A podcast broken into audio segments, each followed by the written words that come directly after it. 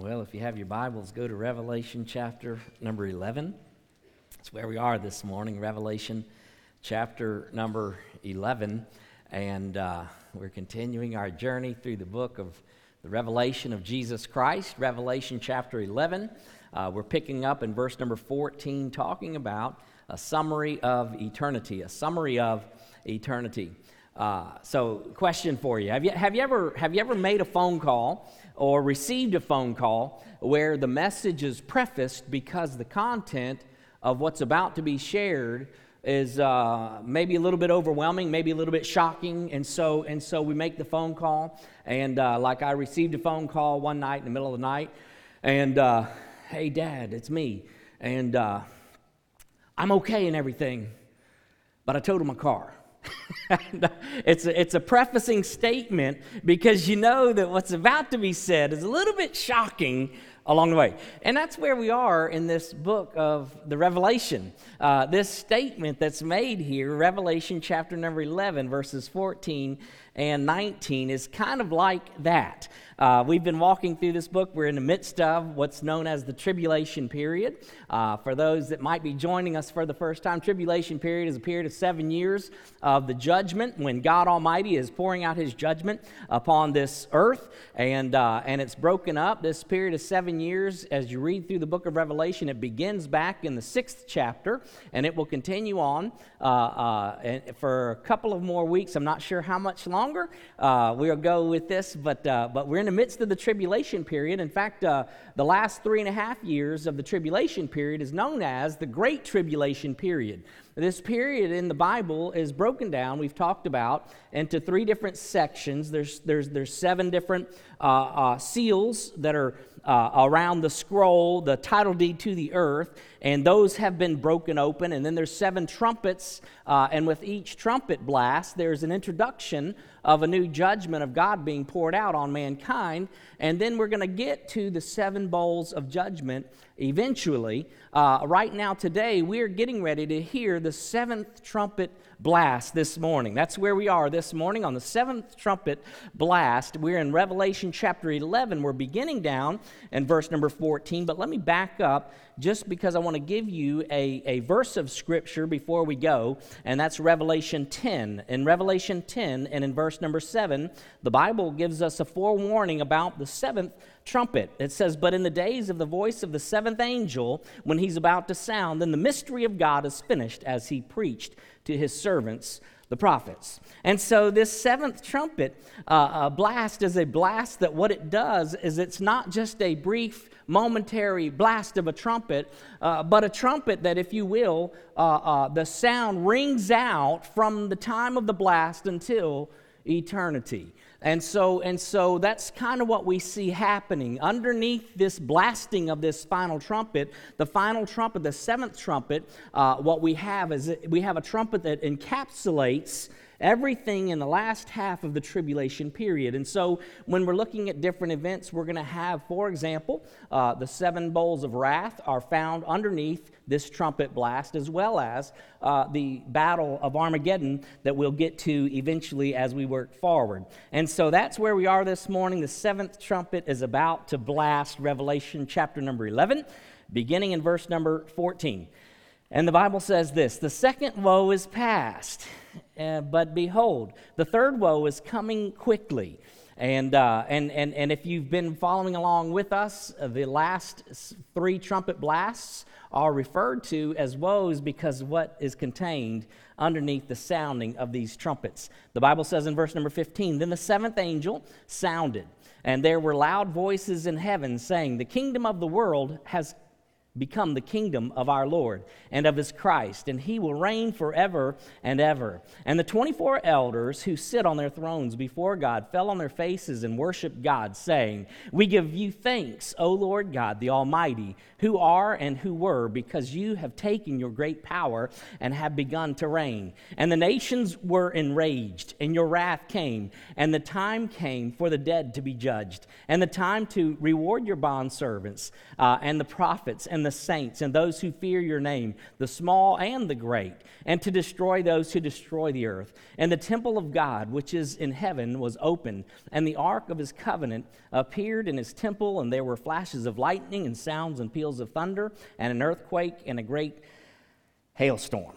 And so what we have, again, is we have the seventh trumpet beginning to blow. And under this trumpet sounding, we have the details. It's not a complete summary. So from 12 to 20, it's interesting. The next couple of weeks, what you're going to find is, if you'll read ahead with me, chapter 12, the next three chapters include basically how did we get to where we are in this moment in the book of Revelation, going all the way back to the fall of Lucifer. And so we're going to be picking that up over the next couple of weeks. But we get this glimpse of the end. And it's not, again, it's not a detailed summary. And so what does it look like? What is the end going to be? What's the end game? What's going to happen in the end? And so it begins in the very first verse, verse number 15, with the acclamation of the sovereign. The Bible says there in verse number 15, there were loud voices.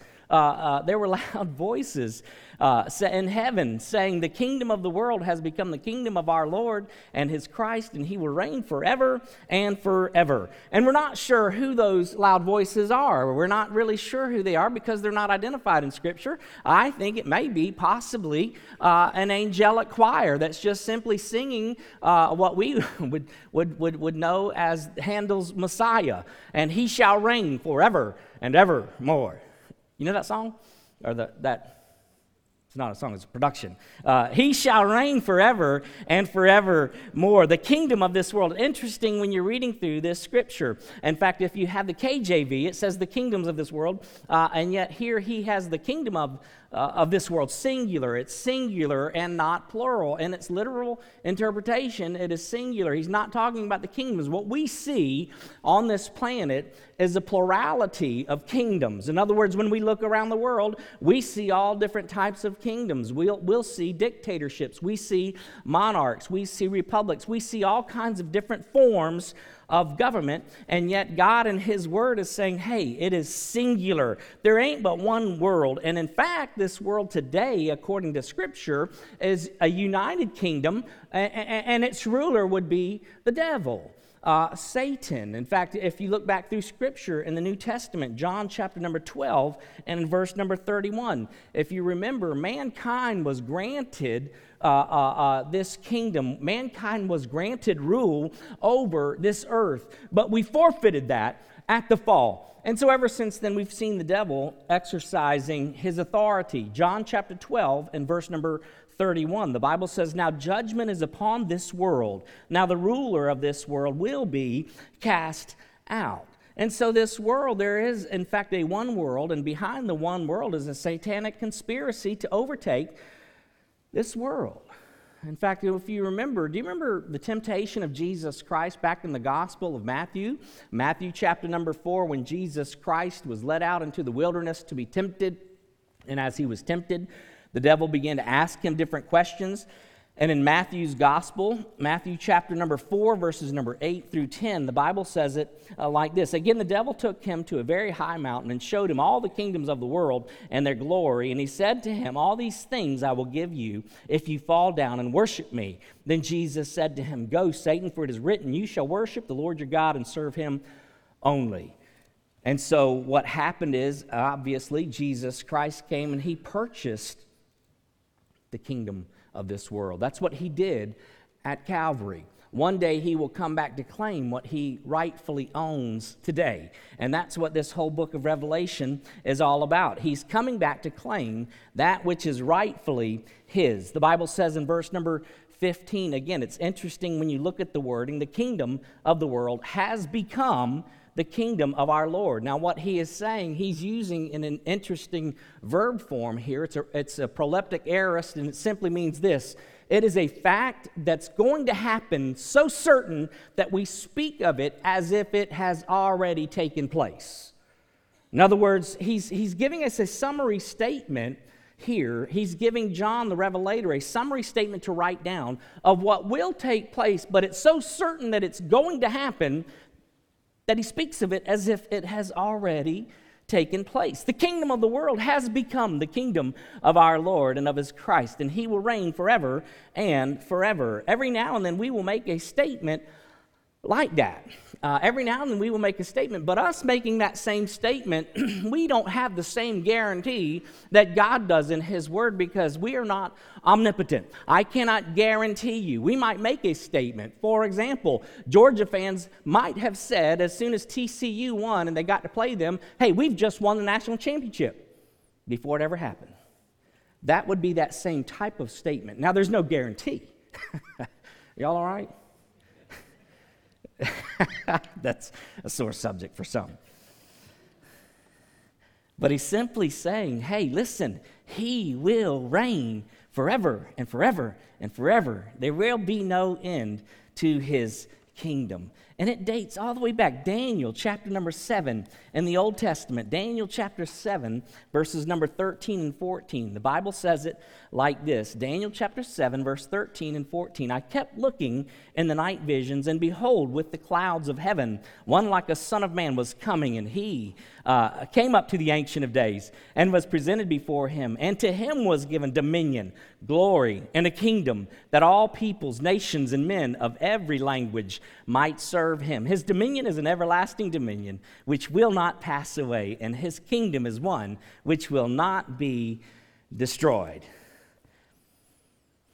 So he begins this passage of Scripture just reminding people, hey, we're getting ready to walk through this last 3.5 years of this tribulation period, and it's going to be overwhelming, and it's going to get really bad. But let me tell you something. Let me just remind you right now that Jesus Christ, he is king, and he will reign forever and forever and forever and forever. To his kingdom, there will be no end. What a blessing it is, and what an assurance it is when you're in the midst of difficult days, just to know that our God reigns. He is in control of all things. And so he begins with this summary statement, just again affirming him. But not only that, but the adoration of our Savior in verses number 16. We have this period of praise and worship that happens in verses 16 and 17. And the 24 elders who sit on their thrones before God fell on their faces, and they worship God, saying, "We give you thanks, O Lord God, the Almighty, who are and who were,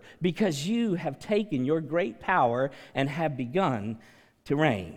And so we have the adoration of the Savior, the 24 elders. And if you've been walking with us, we understand these 24 elders to be all of the saints throughout history around the throne of God in heaven. And so I believe that it would include anyone in this building today who are saved. We are in the presence of God Almighty, simply because the rapture has, in fact, taken place by the time of this writing. Zechariah, over in Zechariah, the Bible says in chapter number 14 and in verse number 9, in Zechariah chapter 14 and verse number 9, "And the Lord will be king over all the earth. In that day, the Lord will be the only one, and his name the only one."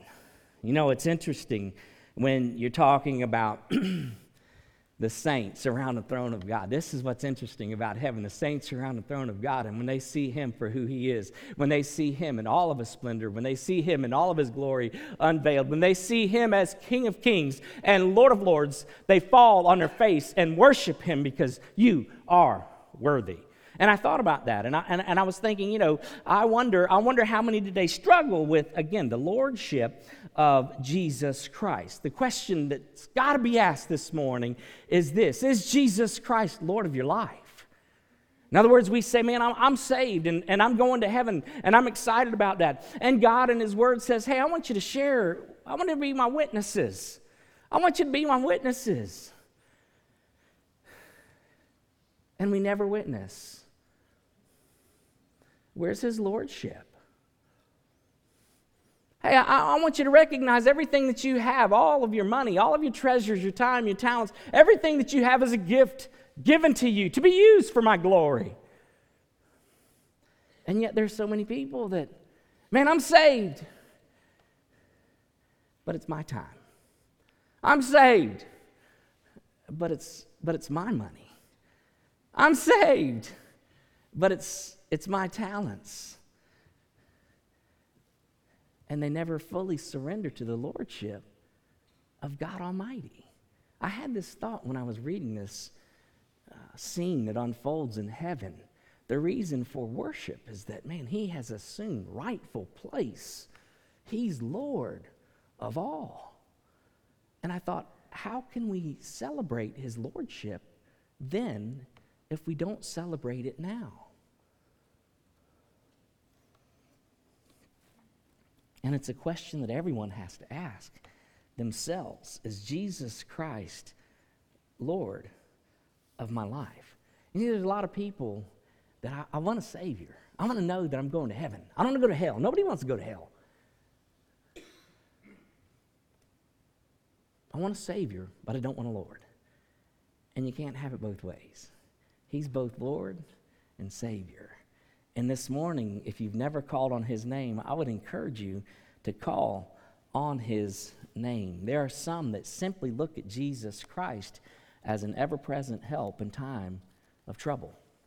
I mean, he's just there to help me when I need him. Other than that, leave me alone. You know, the Bible says over in Psalm 24 and Psalm chapter 24, verses 1 and 2, the Bible says this, just talking about his ownership, his lordship. The earth is the Lord's and all it contains, the world and those who dwell in it, for he has founded it upon the seas and established it upon the rivers. He is in control of all things. It goes on, that psalm goes on to invite those who may ascend the hill of the Lord and who may stand in his presence. And the answer is those who have been washed in the blood, made righteous because of him. And if you're not, you need to be today. They worship him. They worship him because he's omnipotent. They say this, we give you thanks, O Lord God the Almighty. In other words, you are omnipotent. You are all-powerful. All power belongs to you. And not only all power, but you're omnipresent, who are and who were. In other words, man, you are the one, the great I am. You always have been and always will be an ever-present God. He's with us today. Aren't you thankful to have a God that knows you, knows everything about you, and yet loves you unconditionally just like you are? I believe that he watches us, and the reason he watches us is not so that when we step out of line, he can thump us, but rather he is just simply in love with you and me and wants to keep his eye on us. He watches over us. That's what he does. That's who he is. He's ever-present. He's omnipotent. He's omnipresent.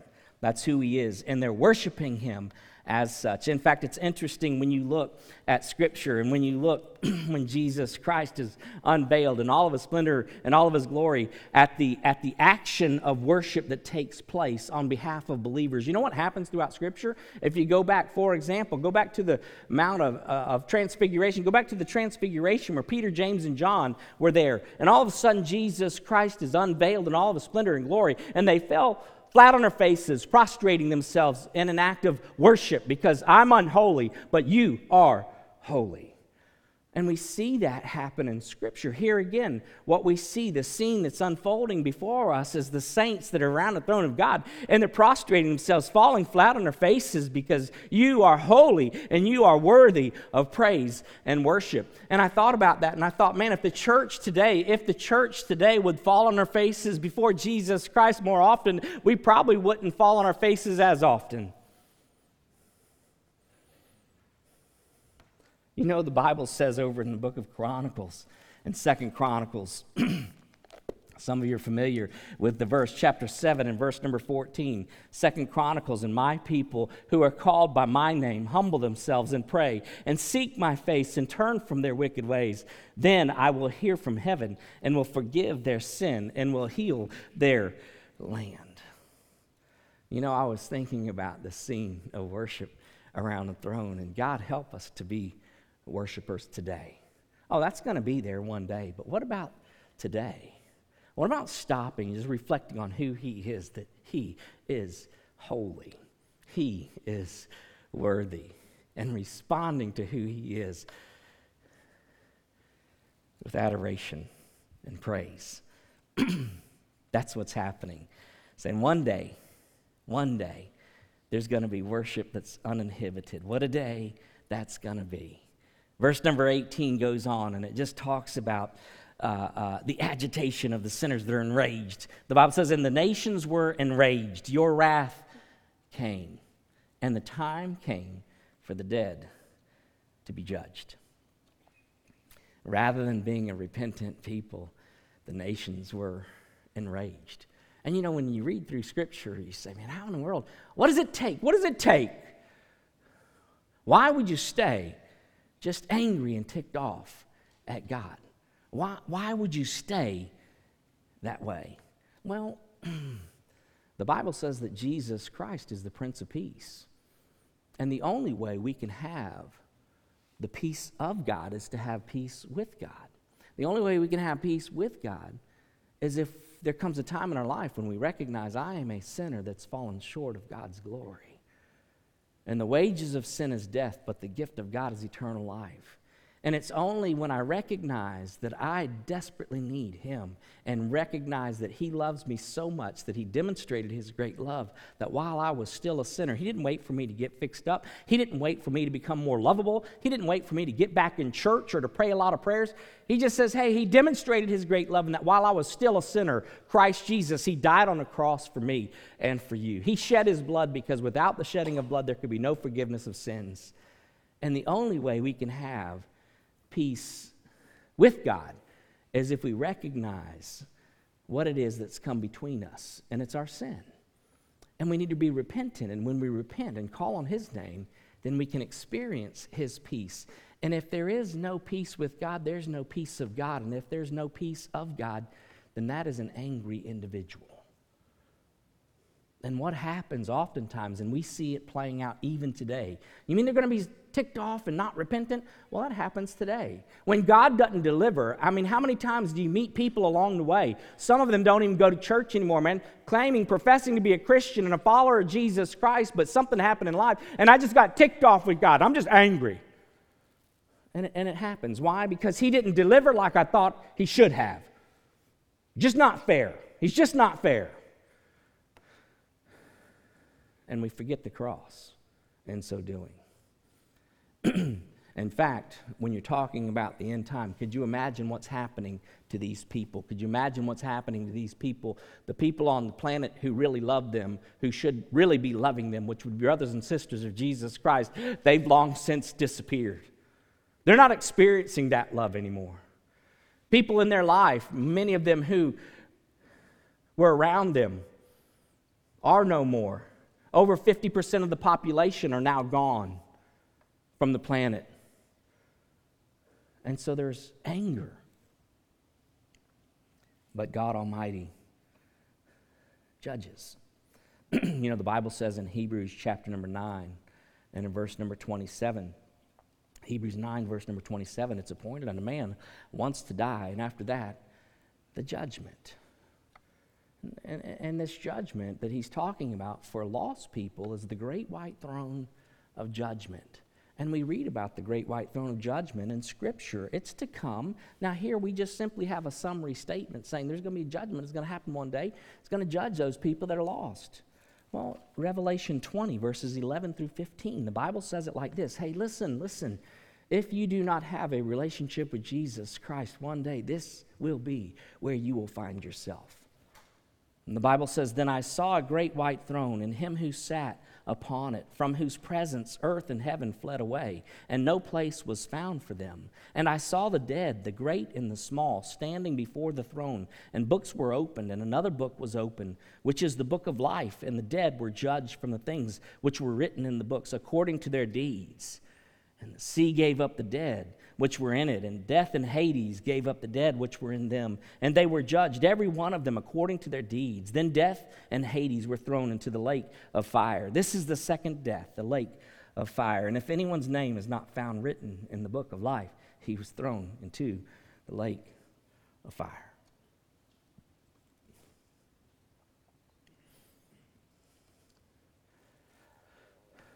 You know, there are a lot of people, when you talk to people, who have a belief system that's not based on Scripture. Instead, it's based on feelings. Well, God would never, throw anybody in hell. He loves us. Absolutely, he loves us. That's true. He wouldn't throw you into hell. That's true. But he will judge you. And if you've rejected him, you've delivered yourself to hell. He's a just God. And so if you've not saved, if there's never been a time in your life when you've repented, then what will you say? You stand. You will stand. You will stand. He says he's going to judge you according to your deeds. That's what he says in his word. Have you ever sinned in your lifetime? Absolutely. Every single one of us. So how do you stand before a holy God, sinless God? If I've not been washed in the blood of Jesus Christ, if I've not repented of my sin and called on his name and received the forgiveness of sins and his righteousness, then I stand condemned, guilty, forever separated from God Almighty. If you haven't called on his name, I would encourage you to call on his name. He's just, again, giving this summary statement in our text today. He goes on to say, not only are the lost to be judged, but he goes on and he says, and to destroy those who destroy the earth. And we've already read back in chapter number 9, verse number 11, about Abaddon and Apollyon. And these are the destroyers, those who've destroyed the earth, the devil, the Antichrist. They will one day be judged as well. We'll get to that, the details of that, in a little while. But God Almighty will hold everybody accountable because he will be on the throne of his kingdom. He says not only will he judge the lost, but he's also going to affirm the saints in that day. He's going to reward the saints in that day. The nations were enraged, yeah, but it goes on to say, in the time to reward your bondservants, the prophets and the saints and those who fear your name, the small and the great, have arrived. The judgment seat of Christ. We're not talking about the great white throne. Do you understand that if you are saved today, you will not stand before the great white throne of judgment? That is where God will judge a lost person for their sin, and they will stand guilty before God Almighty. Now, for his believers, for his children, we stand before the bema seat of Christ, the judgment seat of Christ, to be rewarded, to be judged. Our deeds, our actions, our attitudes will be judged, and only those things that we do for him will last forever, but he will judge us one of these days. In fact, the Bible says in 1 Corinthians chapter 3, verses 12 through 14, 1 Corinthians chapter 3, verses number 12 through 14. Now, if any man builds on the foundation with gold, silver, precious stones, wood, hay, straw, each man's work will become evident, for the day will show it, because it is to be revealed with fire, and the fire itself will test the quality of each man's work. If any man's work which he has built on it remains, he will receive a reward. And if any man's work is burned up, he will suffer loss, but he himself will be saved, yet so is through fire. The judgment seat of Christ, to be rewarded. Do you know, because a lot of times what we do is we feel like, man, seems like that I got these friends that are lost, and it seems like they just, life's good for them. Just doesn't seem fair. Just doesn't seem fair. And do you know that God in his word says, hey, can I tell you something as my child? There's not one single thing you will ever do that will escape my attention. There's nothing you will ever do in my name that's going to escape my attention. Every prayer you've ever prayed, every encouraging word you have given in the name of Jesus, every drink of water, every song that has been sung, I will reward you. Every penny you have ever given will come back to you tenfold on that day. What a day that's going to be. He says there's going to come a day of reckoning, and we're going to stand before him, And that's why the Apostle Paul throughout Scripture often talks about, man, run in such a way to win the race. I mean, there are rewards to be had. That's why we do what we do, so that God might be glorified. But one day, He recognizes exactly what has happened with your life. And the question that all of us have to ask us in light of eternity, in light of the fact that one of these days it's all going to be over, the question's got to be, am I ready for that day? Am I running the race? Am I running the course that He's given to me? What about those people in my life? Am I loving them like He's called me to love on them? Am I sensitive and filled with the Spirit such that I know when to speak and when to listen? Am I a listening ear? Do I take time for people that need me to just simply take time with them in the name of Jesus Christ? Am I Jesus with skin on in my world? One of these days, we give an account to what's been given. It's interesting when you read through this passage of Scripture, because this whole chapter begins and ends talking about the temple of God and the ark of God, the ark of the covenant. The Bible goes on down and it says it like this in verse 19, "And the temple of God, which is in heaven, was open, and the ark of His covenant appeared in His temple, and there were flashes of lightning and sounds and peals of thunder and an earthquake and a great hailstorm." And I believe it's just God's way of reminding His people that, hey, I want to draw you near to me, and I am everything that you will ever need, and I've got you right where I want you. Eternity. Are you ready for eternity? See, one of these days, everything is going to come to an end, and I don't know when that day is going to be. You know, because when we look at Scripture, these are events to be unfolded. And they might even begin with the rapture happening today. It could happen today. But it might be that today we breathe our last breath and eternity begins. Well, however it begins, it will happen. And the question for all of us is this: am I ready for that? We're talking eternity. Either eternity in a place called heaven with Jesus Christ, or in eternity forever separated from God in a place that the Bible calls hell. And Jesus Christ makes all the difference. And if you've never called on His name, I want to invite you to call on His name. To the church, I would say, hey, let's run the race. Let's run the race faithfully so that we're ready for that day that we see Him face to face. What a day that's going to be. What a day that will be. Could you join me for prayer this morning?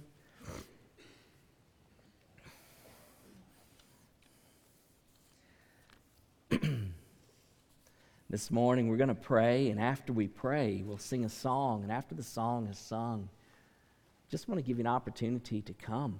Man, to come. If you've never called on His name, you come today.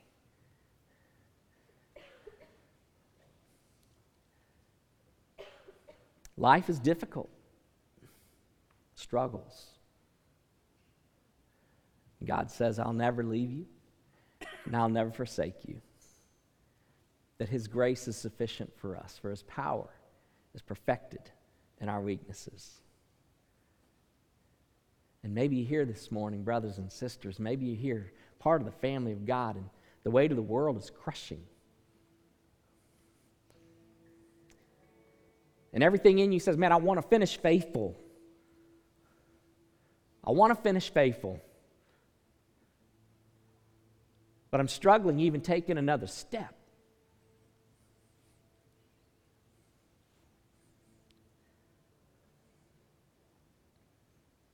Hey, maybe that's where you are this morning.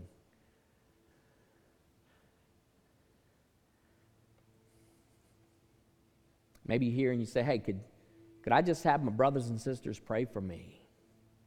Man, we love the privilege to lift you up in prayer, to run with you, beside you. And if you're here this morning, say, man, I'd like for people to just pray with me.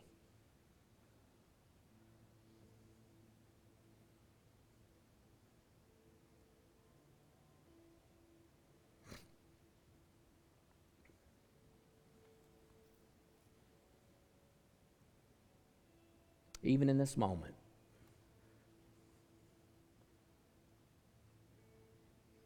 you come. You can come now. You can come while we sing a song. You can come after the song is over. But we have brothers and sisters here that would love to encourage you in this race so that we can finish it faithfully, to finish strong, to finish well. Hey, maybe you're here this morning and there's never been a time in your life when you've repented of your sin and called on the name of Jesus to be saved. And we're saved by grace through faith. It's not by works. You can't clean yourself up. All have sinned and fallen short of the glory of God. And the wages of our sin is death, but the gift of God is eternal life through Jesus Christ. If you've not called on Him, come today.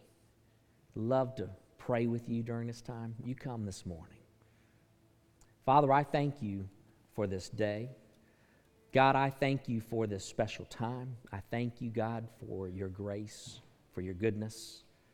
God, for your tender mercies that meet us every day because, God, we're a needy people. Thank you. Lord Jesus, today I just pray that you'd have your way. Search our hearts, God, and have your way during this moment. We love you, and we thank you for this time. In Jesus' name, amen.